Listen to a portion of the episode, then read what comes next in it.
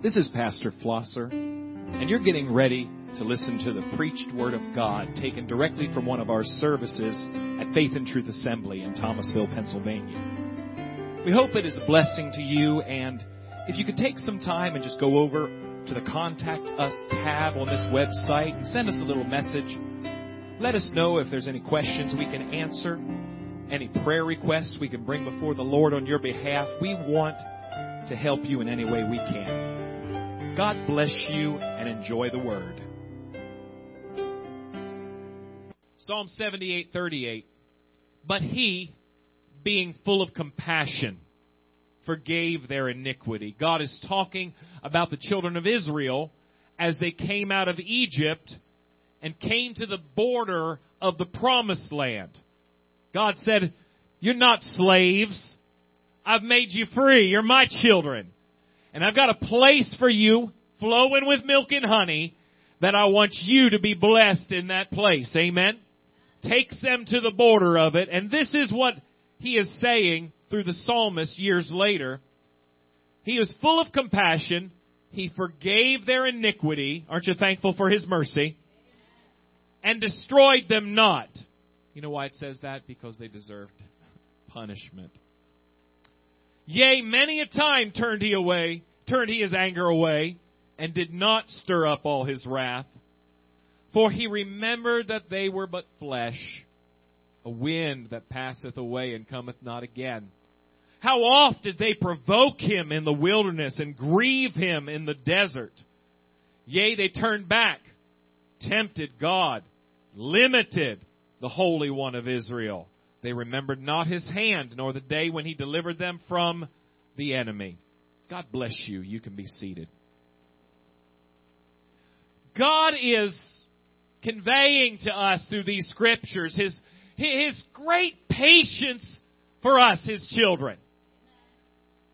If you could keep your finger right there in Psalm 78 and, and turn with me to 1 Corinthians, the 10th chapter, you're going to see that these instances of God's people coming out of Egypt, God's people going through the wilderness, following Moses, who's got his finger on the pulse of God for His will in their lives and how those people in the wilderness and there at the border of Canaan land, all these things happening, praise God. Look what it says here in 1 Corinthians 10. Verse 1. Moreover, brethren, I would not that you should be ignorant how that all our fathers were under the cloud and all passed through the sea and all were baptized unto Moses in the cloud and in the sea, and did eat, all eat the same spiritual meat, did all drink the same spiritual drink, for they drank of that spiritual rock that followed them, and that rock was Christ. Stop there just a moment before we read any farther. You can kind of see there might be some questions if you're following along, and I hope you are. You might say, you know, what does this mean? You know, baptized unto Moses and the spiritual rock. See, these things that he's referring to in the Old Testament had spiritual significance. The Bible calls them types and shadows of that which is to come. They were all pointing to a church and spiritual truths of how we get our lives in order and saved and in line with Jesus. It says in verse 5, but with many of them God was not well pleased for they were overthrown in the wilderness. Now these things were our examples. That's what I want you to get here before we go back to Psalm 78.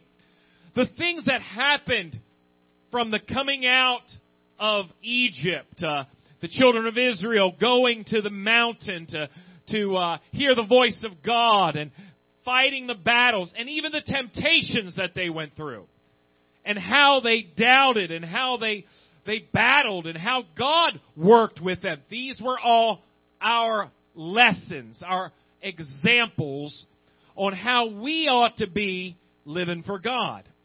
says God was not pleased with them. Verse 6, now these things were for our examples to the intent we should not lust after evil things as they also lusted. And then you go down through some of these verses and it goes kind of line by line to many of the situations that you'll see God's people in. We can look at those things as almost a story. We can look at the times where they murmured and complained and and, uh, they they thought about Egypt and they got upset with Moses and some of the times they got rebellious and and and we can look at that and think, oh, those silly Israelites, you know, when are they ever going to learn? But God said, pay attention. This is you. Pay attention. They went through these things so that we can learn by their example. How many know that the Bible's got some good examples and the Bible's got some bad examples?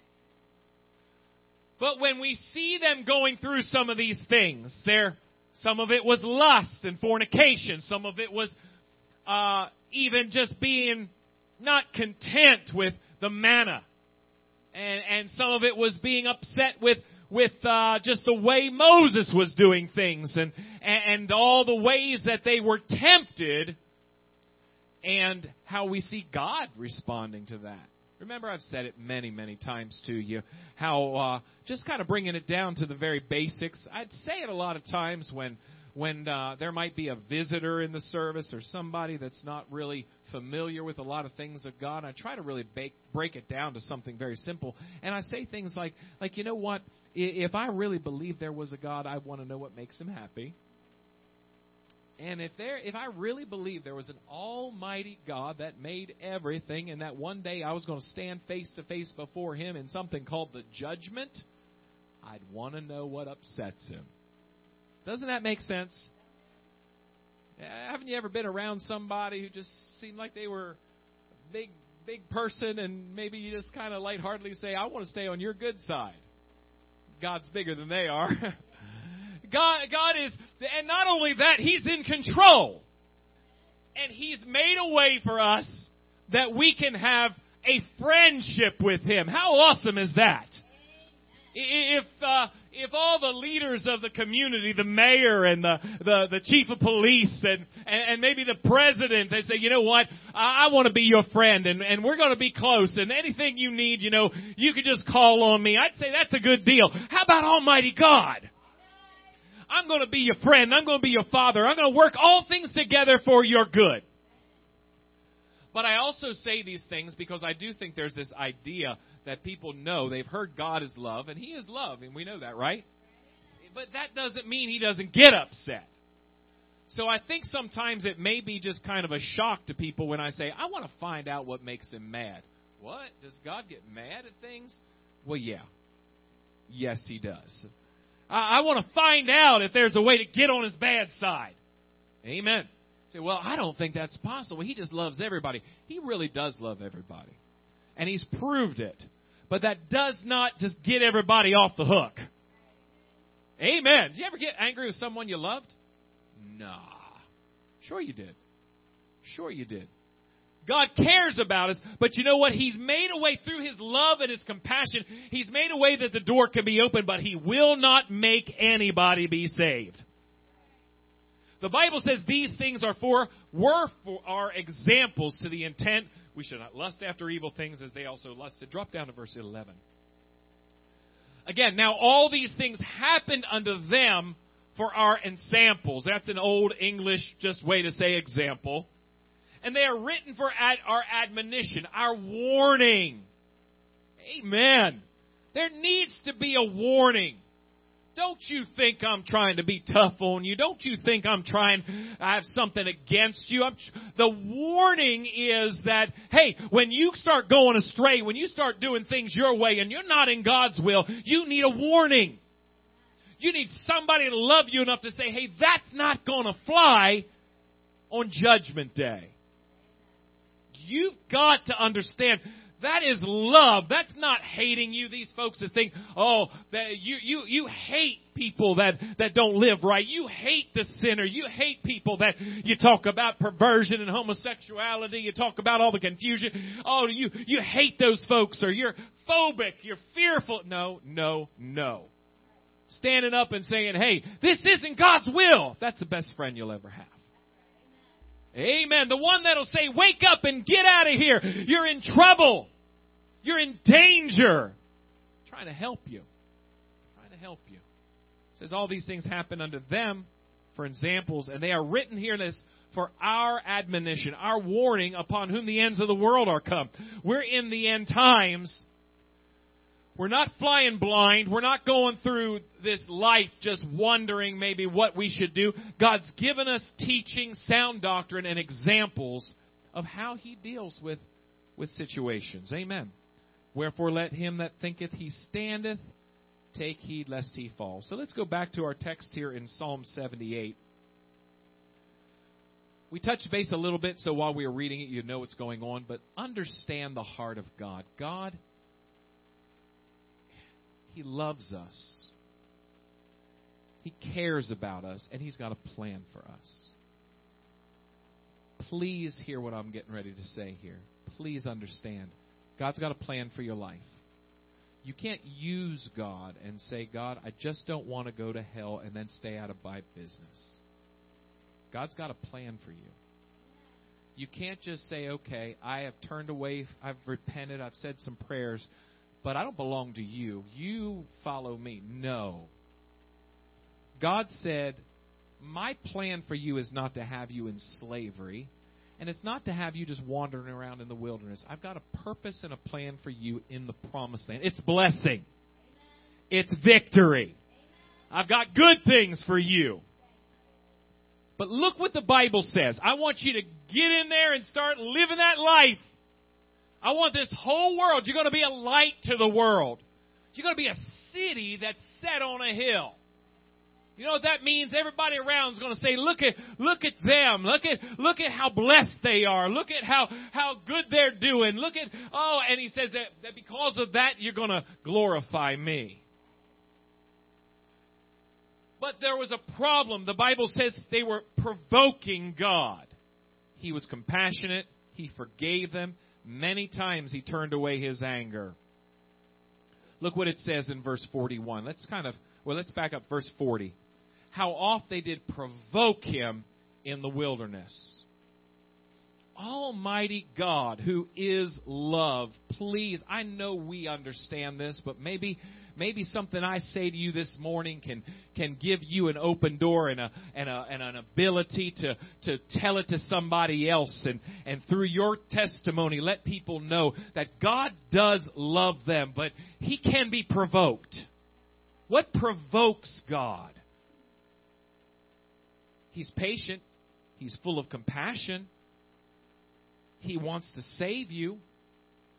But it says they provoked him in the wilderness and grieved him. Grieved him in the desert. That word desert is just another word really for wilderness, a place where it wasn't God's best will for them. And it wasn't a choice. It wasn't that, well, we can just live for God here. No, you gotta keep moving forward. You gotta go through and, and, and fight those battles. And, but they were grieving God. They were provoking God. They turned back and tempted God. Before I talk about turned back, they tempted God. What do you think that means? Tempted God.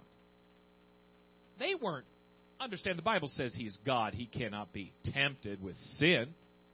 It's not talking about somehow they said, hey, God, you know, uh, do, do you want to uh, try something? No, no, he's not being tempted with sin, but it's just basically kind of what you would say. You're you're you're trying me to one of your children.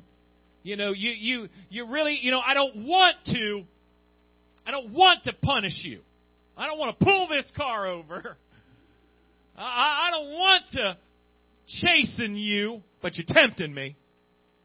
That's exactly what this is. God saying, I've got a plan to bless you, but you're tempting me to do something different. What tested God's patience? What provokes God to anger? What grieves him? I'll tell you what blesses him. Seeing his children go forward and fulfill their, their calling, making that calling election sure, the Bible says. Amen? Seeing his children walk in the in, in His will and, and be, He can pour out His blessings. That's what God wants to do.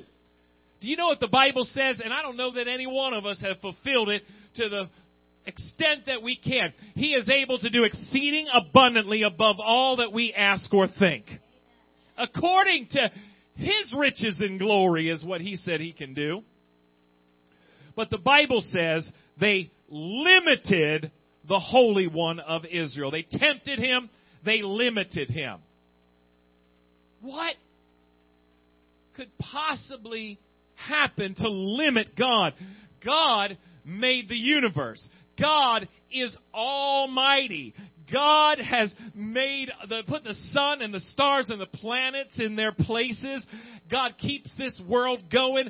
And how could we, who are really just, just small creations in God's scheme, how could we limit such a great God? We can hold back His will in our lives. We can't keep back the dawn. We can't keep back the tide. We can't take the stars out of their place. But when God says, I want to bless you and I want to, I want to multiply those blessings in your life, you can limit God's effect in your life to what He has in store for you. And it provokes Him. It upsets Him because He wants to do good for you. Amen. They limited Him. You remember? I, I quote it many times. It's, it just, to me, it blows my mind to think there is Almighty God in flesh. Jesus coming to town. It doesn't say he gets to a town and there's no sick folks in that town. Nobody needs a miracle. Everybody's doing good. Jesus, thanks for coming by. It's been fun, but we don't need you to lay hands on us. We don't need your miracles, signs, and wonders. No, no, no. It said that he could do no mighty works. It's not that he wouldn't. It's not that he didn't want to, but he could do no mighty works. He was limited. Why? Because their unbelief. There, was unbelief. There was doubt. They saw the miracles he did. They heard of the great wonders that were performed in other areas, but when it came down to, I'm able to heal you. I'm able to meet your need. I'm able to tear down the strongholds of the enemy in your life. Amen? They, he could do no mighty works because they didn't believe. They looked at the circumstances, they looked at their situation, they looked at Jesus even, and criticized. We know him. We know his family. It's, he's not that big of a deal. We're not feeling real inspired with his presentation. Amen. And it says he could do no mighty works because of their unbelief. He was limited.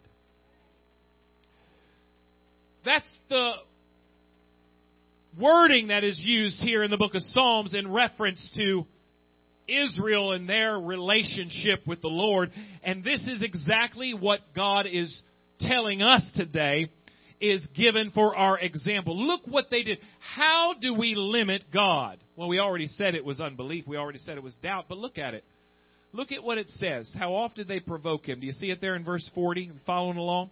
How often they provoke him in the wilderness and grieve him in the desert. Yea, they turned back. Let's look at that for a moment they turned back.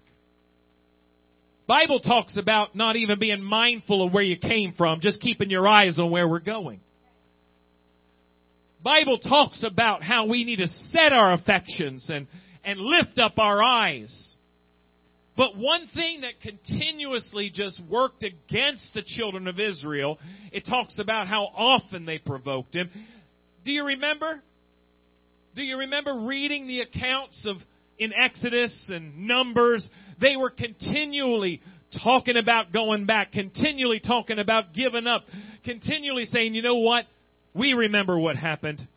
We remember what happened in Egypt. Look what it says. Let's turn there. Keep your finger there again in Psalms if you would, but turn with me to Numbers.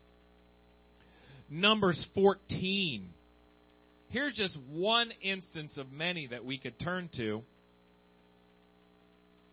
Now remember, we're not talking about Israel, we're talking about us. These are examples that we need to learn from. We need to pull out the lesson of what is being said. And we're not so different than these folks. Now, we haven't seen fiery serpents pop up, and we haven't seen the ground open up and swallow folks. And I'm not saying that's fixing to happen, as they say down south. But there are ways that people fall in the wilderness. And it says here in Numbers 14:1, All the congregation lifted up their voice and cried. The people wept that night. Children of Israel murmured against Moses. What was going on? Was, was there problems? Was there? No, no, no, no. Praise God. Numbers 14, they're murmuring against Moses and against Aaron. The whole congregation said unto them, Would God that we had died in the land of Egypt, or would God we had died in this wilderness? What is happening that makes them say something so awful? It would be better that we died here in the wilderness. It would have been better if we would have stayed in Egypt and died. I know you never heard anybody talk stupid before. I did say that very sarcastically. If you looked up for a minute, I was smirking. People get their heads so mixed up and they start saying foolish things. That's what was happening here. Oh, it'd been better if we died in Egypt. Don't they remember the hard, hard times that they were having there? You know what was going on? They came, the, the spies came back from the land flowing with milk and honey. They said it's a blessed land, but there's giants and we're just little guys. There's just no way we can overcome the battles that are ahead. The battles that we foresee, our minds have concocted this idea that we're just little grasshoppers. There were very real battles, don't get me wrong. This is a thing that I feel like people really get messed up with. I'm never telling you that it's going to be easy. I'm not telling you it's not going to take prayer. I'm not telling you it's not going to there's not going to be some, some things you're going to have to struggle through and endure. That's what the Bible says. People think they've got to walk with God, everything ought to be easy or something's wrong. Nobody said it's that way. But when you let your mind get out of control and start saying, oh no, there's just no way, it'll never happen, we can't get through this, God got angry. In fact, they started now, they saw about. Hey, we've got the proof. We see that it's a land flowing with milk and honey. God wants to bless us. God wants to move us out of the wilderness and give us homes that we didn't build and harvest uh, crops that we didn't plant. And, and yeah, there's some, some devils, but we're going to fight them and we're going to win. But instead, the Bible says they start lifting up their voices. They're crying all night long.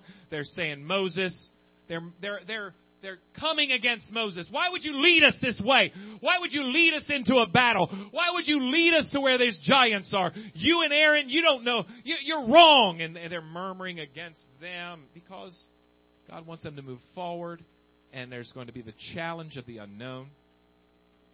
How many ever fight that battle, the challenge? God saying, come on up a little higher. Saying, well, I'm pretty comfortable where I am. God says, I got better for you. You listen to the Word of God. You listen to the preaching, and God's saying, I'm going to bless you, and I've got gifts that I want to use through you, and you're not quite where you need to be yet. There's more for you. And we say, well, there, there's there's battles there that I I haven't fought, and I'm not. I fought a lot of battles yesterday. Tomorrow's battles, I I, I don't know. And and you, and God starts pushing you a little bit. God starts prompting you to move forward, and and and I've seen people get very angry. Let go of Egypt. Let go of the wilderness. Start moving forward into God's blessings and God's work. It's not it's not easy, but it's God's best. Amen. But they murmur against Moses. They murmur against Aaron they start talking silly, saying we should have died in Egypt. We wish we would have just died in the wilderness. And wherefore, verse 3, wherefore hath the Lord brought us unto this land to fall by the sword. So, really, if you listen, which a lot of times when you're in this mindset, you're not really listening to what kind of foolish talk is going on. And, uh, you know, it wasn't enough that they were talking against Moses and Aaron and uh, you know that was God's appointment. That was God's leadership. So so just like Adam and Eve and Eve saying or Adam saying, "Who's this woman you gave me?" It wasn't. Re- it was directed at God, really, wasn't it? Well, they're doing the same thing, but they just right out say, you know, why did the Lord ever bring us into this land to fall by the sword that our wives and our children should be prey? God doesn't care about our families. Were it not better for us to return into Egypt? And they said to one another, Let us make a captain and let us return into Egypt. We're going to find somebody who's going to do it our way, not challenge us to go forward and be better and fight battles and, and win, praise God, we're going to find somebody that can say, you know what, this is what you want, and and uh, I'll give you what you want, and we'll go back into Egypt. God help us in this day. They turned back, tempted God, limited the Holy One of Israel. God's love for you wants to lead you on into greater things, but in that, praise God, in that journey, there's going to be battles, there's going to be trials that with you and God together, you're going to be alright. God's going to help you through. Amen. You got this far. Hear what it says there in Psalm 78. It says they remembered not his hand. That's our problem. God brought you this far. God never forsook you. God took you through things you never thought you'd ever be able to face, and you could never face them without His help. The battles that are ahead of us, God has got it under control. Nothing's changed. I hear people. I was thinking about this earlier this morning, and it just seems like sometimes the way our minds work, we think about the good old days, and we think about how how uh, things happen. I, I tell you, I've sat down with some preachers about, and, and I, I really believe we're fighting different types of battles today. I really do. I feel like the devil's upped his game. But you know, a lot of times when we're having church the way we're supposed to be having church, we're oblivious to a lot of the really bad problems that are going on anyhow. A lot of times I've heard people say, well, back in the day when uh, when when things were just going so well, and I've talked to preachers, I've talked to pastors about the battles, the hardships, the troubles that they went through, even in those times. Can I tell you? Yep, I, I really believe times are changing, and I and I don't think it's for the good. And I'm doing my best to to promote revival and see people really, but you know what? There's always been devils. Hallelujah. And if you'll remember what God brought you through, you're going to be able to face whatever God's got ahead of you. The problem is they remembered not his hand nor the day when he delivered them from the enemy. Remember what God did when you came out of Egypt. Remember all the plagues and all the all the victories and all the uh, the blessings that God God's got those for you today. If you will trust Him, there's nothing too tough for God. And if God leads you to it, He's going to take you through it. But don't forget what God has done for you. Amen. They turned back constantly, not just once. They were constantly saying, let's go back to Egypt, let's give up, rather than move forward and trust God. And they limited God. They limited God. People say, well, we can't afford to do it God's way. We can't afford to do God's will. God's going to provide for you. Oh, oh, we're gonna, we're gonna, people are gonna hate us if we move forward. Hey, God's gonna support you and God's gonna be a friend to you. Oh, if this happens, I don't know what, uh, what'll happen. The people around me, my family won't respect me, my job, they're gonna look at me funny. Can I tell you, God will take you in and bless you. God's never been known to forsake His children. Can anybody say amen? Hallelujah. They turned back. They tempted God and limited the Holy One of Israel. Psalm 78 dropped down then, or drop, drop down. I almost said drop back up. Look up to uh, verse uh, 19 in Psalm 78. Yea, they spake against God. I don't know. I I can tell you about situations time and time and time again when people are full of unbelief and doubt. They're fearful. They've made up their minds they're not going to take a step forward in faith and just believe that God's going to be there for them to help them. And if you tell them, hey, that kind of unbelief provokes God. Oh, I, I trust God. But that's not what they're living. That's not what they're saying. Say, hey, you're speaking against God. God said He's going to take care of you. When you start questioning God, you're speaking against his character, against his nature, because he loves you and he does care about you. They usually say, "Oh no, I would never do something like that." All in the while, if you would li- just, they would listen to what they're saying. That's exactly what they're doing. Psalm 78:19 says, "Yeah, they spake against God." Said, "Can God furnish a table in the wilderness? Here we are, several million strong. We're hungry. How can God provide food for us? How can God provide water for us? How can God take care of us? In our minds, in our limited understanding, God, there's too, it's too big of a problem. God can never see us through. And that's not true. God can do it. He, nothing is impossible for Him. But they're limiting Him. He could feed them. He could clothe them. The Bible says their feet did not swell, their shoes, they never needed to, to, to renew their clothes. They weren't walking around in rags. God took care of them. But in their minds, they said, Can God furnish a table? Can God take care of us? Can God meet this need? Oh no, I figured this out. I'm, I'm pretty smart. I've been through some things. I know this is not going, going to go well. The Bible says they spake against God. God's taken them to a new place. He got them out of bondage. He got them away from the whips and the slavery, and He's taken them to a new step in their lives. And now they're looking at different battles and saying, God can't do it. How can God do this? Well, God took care of you in that other battle before. Remember. But they limited God through their unbelief, through their doubt.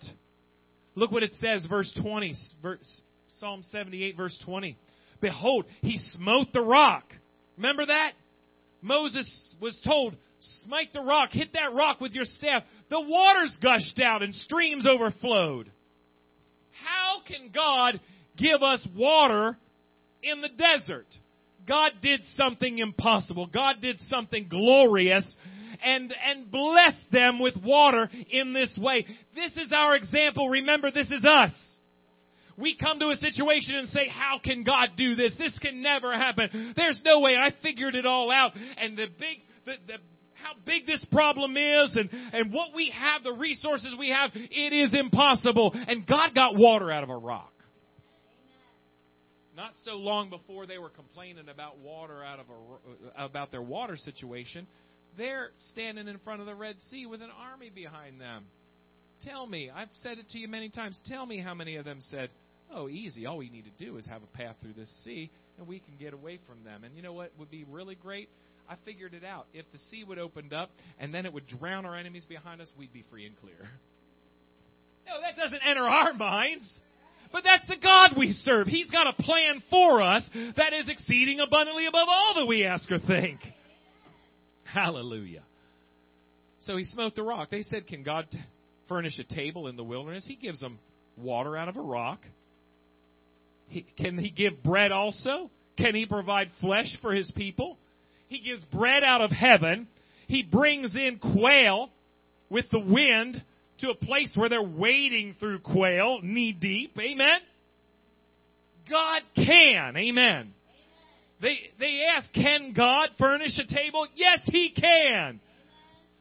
But their unbelief limited God. Their doubt that said, here's the problem. But God worked. Look what it says.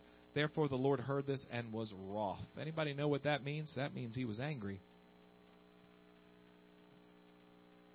I see it in some of the instances early on. When they first come out of Egypt, again, this is us. This is our examples. They're they're like young Christians coming out of sin. They don't know a lot. They're fearful. But you know what? After a while, you know, God just starts blessing them and meeting needs, reminding them, "Hey, I got you out of Egypt. I'll, take care of you. I didn't. I'm not going to leave you here by yourself." He, they come to water and it's bitter. They complain. God says, "Just knock a tree down. Cut a tree down. Lay it in there, and you'll see those bitter waters become sweet." They start saying, "We're hungry. We're going to die," and God sends manna from heaven. But after a while, they're not learning after a while, they start acting like they're spoiled brats. They start saying, you know what? I can just complain. God doesn't expect us to just get an attitude of, I'm just going to do my thing and be the baby all my life, and God's still going to just love me and take care of me and overlook my immaturity. No, He expects us to grow in our faith after a while we say, you know what, God, I don't think you can do it. But uh, I, I did it this time, this time, this time, this time, and this time. And if you think about it, probably a whole lot more. Oh, I don't know. I think it's, I think it's going to be really bad. God says, now enough is enough. I've been good to you and I've, I've met your needs and I've got greater ahead of you. Don't limit God. Therefore the Lord heard this and was wroth, so fire was kindled against Jacob. That didn't happen the first day out of Egypt. He was patient with them. He was long suffering, the Bible says. He cared and, and helped them, taught them, and nurtured them. But after a while, people started falling in the wilderness. Can I tell you, there's a lot of different stories why some people fall and fail, but a lot of times it's unbelief. They don't want to just trust God to keep them moving forward. They get to a place of satisfaction. They get to a place where I don't want to work anymore. I don't want to fight anymore. I don't want to, uh, my faith to be challenged anymore. I don't want to take my prayer life to the next level. I don't want to take my burden to the next level. Amen. And God's saying there's blessings there. I hear people, come on, let's, let's be honest. I hear people say sometimes, oh, if I could be, you know, a, a child again, if I could be carefree, if I could if I could be like some of these little children, or I could be like some, oh, if I could be a teenager again. Are you kidding me? I'm glad to be grown up. I have no fantasy about somehow being forever the the man child. I I can I can have fun and and I can even be silly if I want to, but but there's no desire for me to go backwards. Growing is good. Amen. I, I understand, you know, getting older doesn't, you know, it's not all perks. But I'm telling you, going back, and, and God's got things for us ahead. God's got things for, for those who have learned some things. And there's something about taking wisdom and helping somebody who doesn't have a whole lot of it. Something about the older teaching the younger. Something about that that really being an example and being the the the, the pillar and the the, the stability in situations that is invaluable. But but so often we get this idea, I just want to forever be the, the one that can get away with the, the complaining and the immaturity, and, and I, I don't ever want to take the responsibilities of what it means to, to be in the promised land and work hard and fight against the enemy and overcome some things. God's got good things for the child of God who can be responsible and mature. Amen. I believe that. Hallelujah. Look what it says that. Um, Therefore, the Lord heard this and was wroth, so a fire was kindled against Jacob. Anger also came up against Israel because they believed not in God. Now, that doesn't mean they didn't believe He existed. You know, like the person says, I believe in God. Yeah, we're talking about a whole lot more than just believe. I believe I believe in George Washington, but that doesn't mean I trust in him and have a relationship with him and believe he's going to help. me. it's it's not just believing in the existence of him as a as as a reality, but it's not trusting in his salvation. It says they didn't put their confidence in him when it says they didn't believe in him. They doubted him. They they limited him in their unbelief. God's got a plan to get you through what you're facing today. He's got a plan to get us through what we are facing today. Oh, yes, He does. God's got everything in His plan. I, have heard people already say, well, I, I just don't understand why, how, how God could possibly be in leading us here. Hey, look in the Bible. He led them to battles. Say, well, well, you know what happened? They, this person left and this person gave up and this person backslid. Hey, not everybody followed Moses and many, many more fell. How sad it is. How sad it is to be able to get to where God's leading you and just shut your ears off and not pay attention to what God is going to help you learn in the process. Amen. When you're crying, there's a lesson. When you're hurting, there's a lesson. God didn't lead you to the battle to just leave you there in pain. God's got something for you to learn and to grow and be an overcomer. Amen. And to be better. Don't limit God when it gets difficult. Don't limit God when your carnal understanding says it's too much. God didn't lead you to the place of too much. He led, led you to a place of victory. Look what it says in Hebrews, the third chapter. Again, Many times the New Testament talks about this time in the book of Numbers. We read about it first in Psalm in the old Psalms in the Old Testament, but we also see it there in in uh, 1 Corinthians and now here in Hebrews again. Hebrews 3 Verse 7, talking about us now, don't limit God. Don't look at your situation and say it's too much for God. Don't look at the giants and say we're too small for them. Hallelujah. Trust God. He wants to take you through. Wherefore, Hebrews 3 7, as the Holy Ghost saith, today, today, not thousands of years ago, today if you'll hear his voice, harden not your hearts.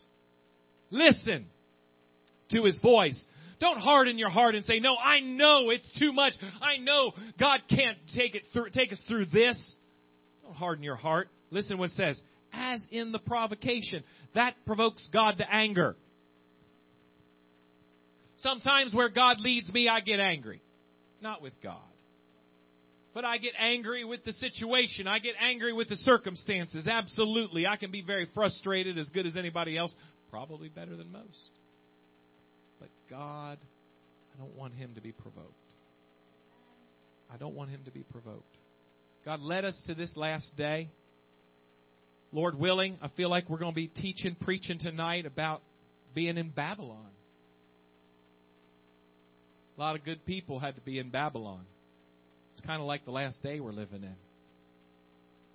God's taken us to a place where I look around and I don't I, I don't really recognize a lot of things that have always just been a part of my life as a child of God, but I know God is in control and we're going to see God do miracles. Amen. In this last day. He said, Don't harden your hearts as in the provocation, in the day of temptation in the wilderness. Here it is again. Where your fathers tempted me, proved me, saw my works 40 years. You see it again? repeating it for our admonition, for our warning. They saw they saw my miracles. They saw me loving them. They saw me providing for them. They saw me giving them victory over their enemies. But they continually provoked me by hardening their hearts. Wherefore, verse 10, I was grieved with that generation and say they do always err in their heart. They have not known my ways. God's ways were happening over and over in their lives. God was taking care of them. But they still did not get it in their hearts. They have not known my ways. So I swear in my wrath, they shall not enter into my rest. You're not going in, then he says.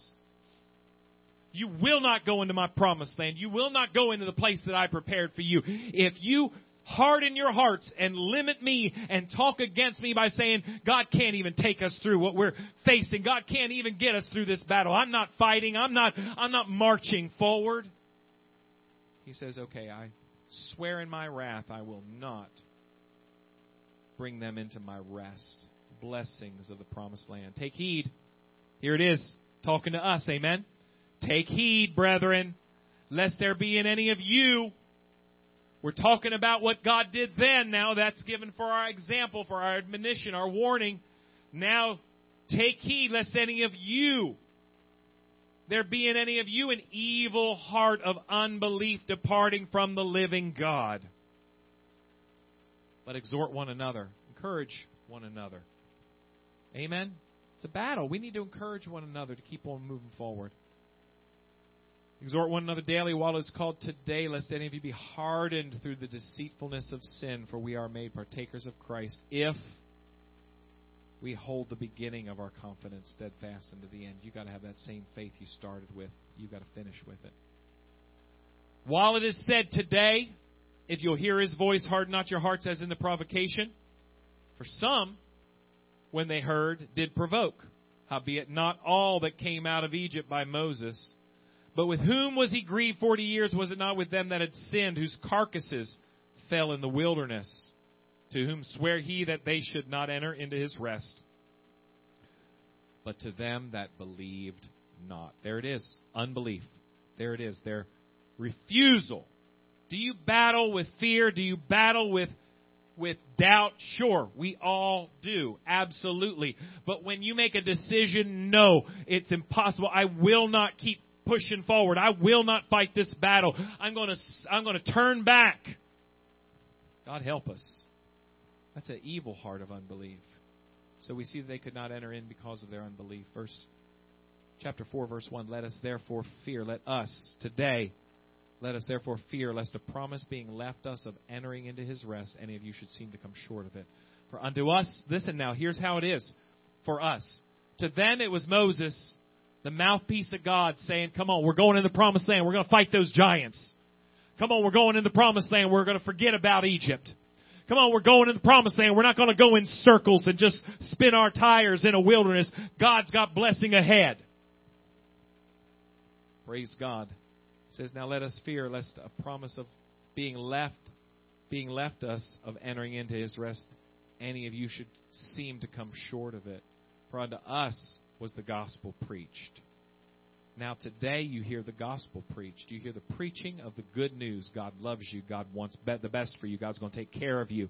There are many that don't want it. There are many that are looking back to Egypt. There are many trying to mix and mingle with the gods of this world and compromise with the with uh, the today's uh, idolatry.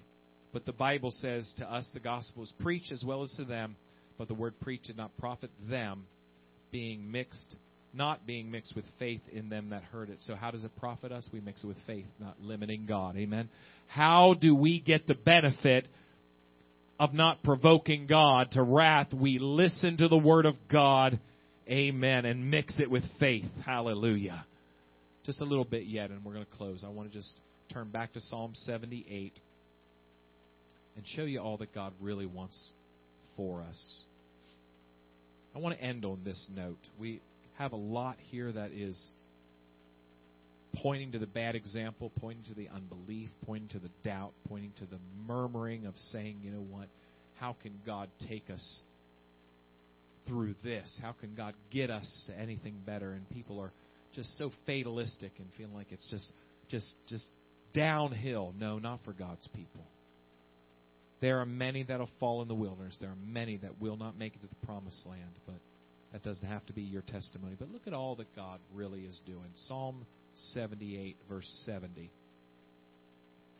He chose David, also his servant, and took him from the sheepfolds. He gave them a shepherd from following the ewes, great with young, he brought him to feed Jacob his people and Israel his inheritance.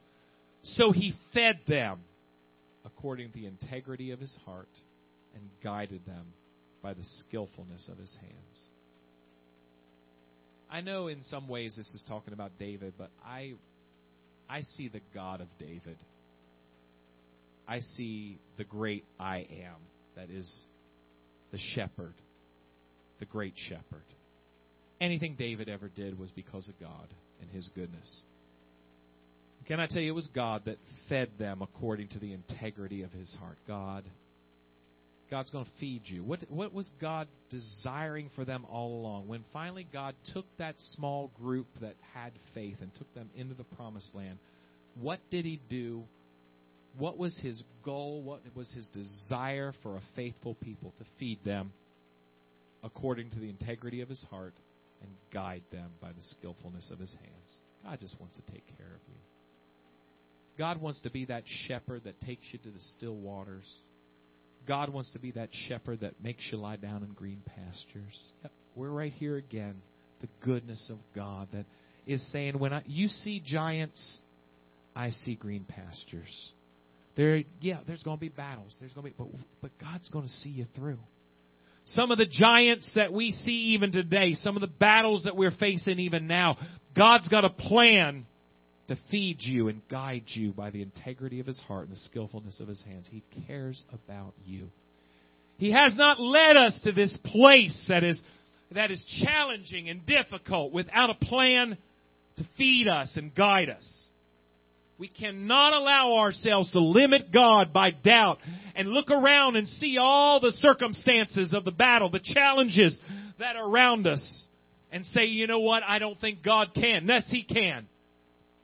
He can do exceeding abundantly above all we ask or think. Nothing is impossible for Him. But we have to keep our eyes on Him. Can we bow our heads in prayer? Sister Katie, can you come please and play something for us? Oh, God is so good. We're so weak sometimes we read it here in our text. God understands we're just flesh. God understands we're just made of dust. He has compassion, mercy on us in our weakness. And every one of us battles with doubt, fearfulness, wondering, God, how how can we continue? How can we face the challenge that is before us? But we don't give up. We don't settle in to an attitude of unbelief. Keep fighting for better. Keep striving for higher. Keep reaching, pressing toward the mark. No turning back.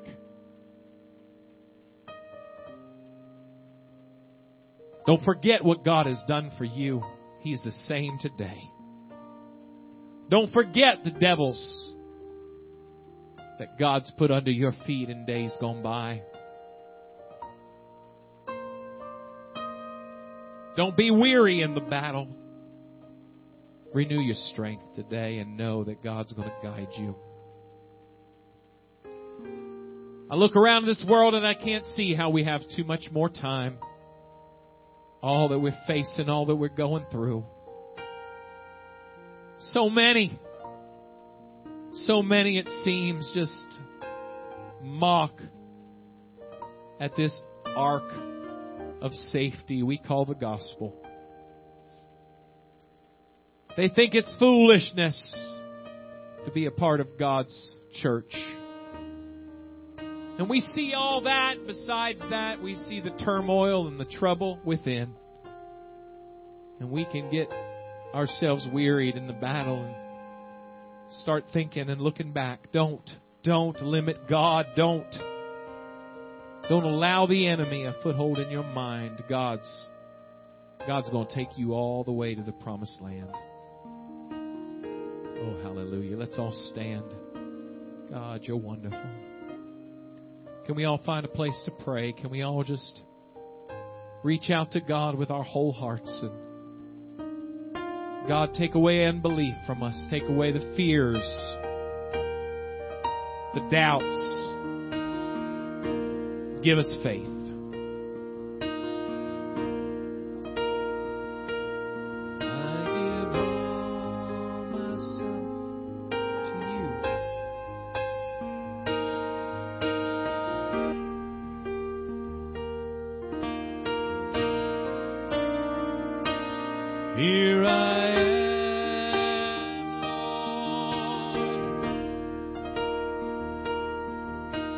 Wonder if every one of us could just open up our hearts and say, God, I, I, I need to hear your voice again. Lord, I've heard the word. Help me to see. Help me to hear, Lord, just what you're, what you're wanting me to hear. God, help me to never slow down, never give up, God. Oh, I love you, Jesus. I love you, God.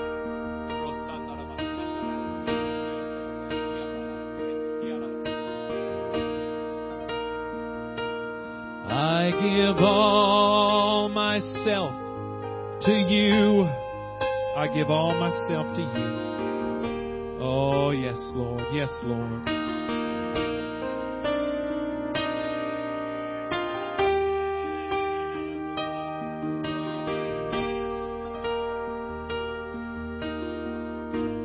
Oh, here I am, God. I give all myself to you.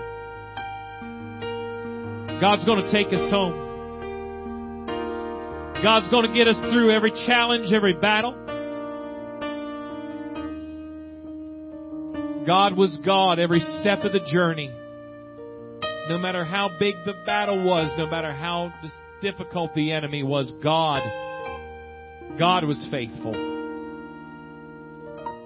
Keep your eyes on the prize, church. Keep your eyes on the goal. God's going to see you through. Don't limit Him through your fear, through your unbelief.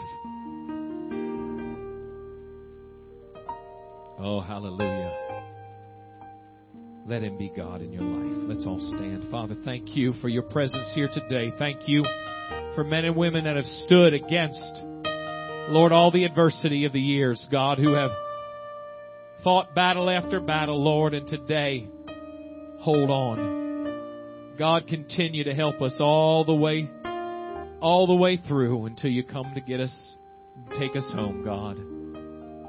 Lord, forgive us for limiting you. Forgive us for magnifying the problems, God, and not magnifying you. God, give us, give us victory. Oh, we give you all the glory and thanks. God bless your people. Bless, Lord God, we ask the service tonight. We ask it in Jesus' name. Amen. Amen. God bless you as you go.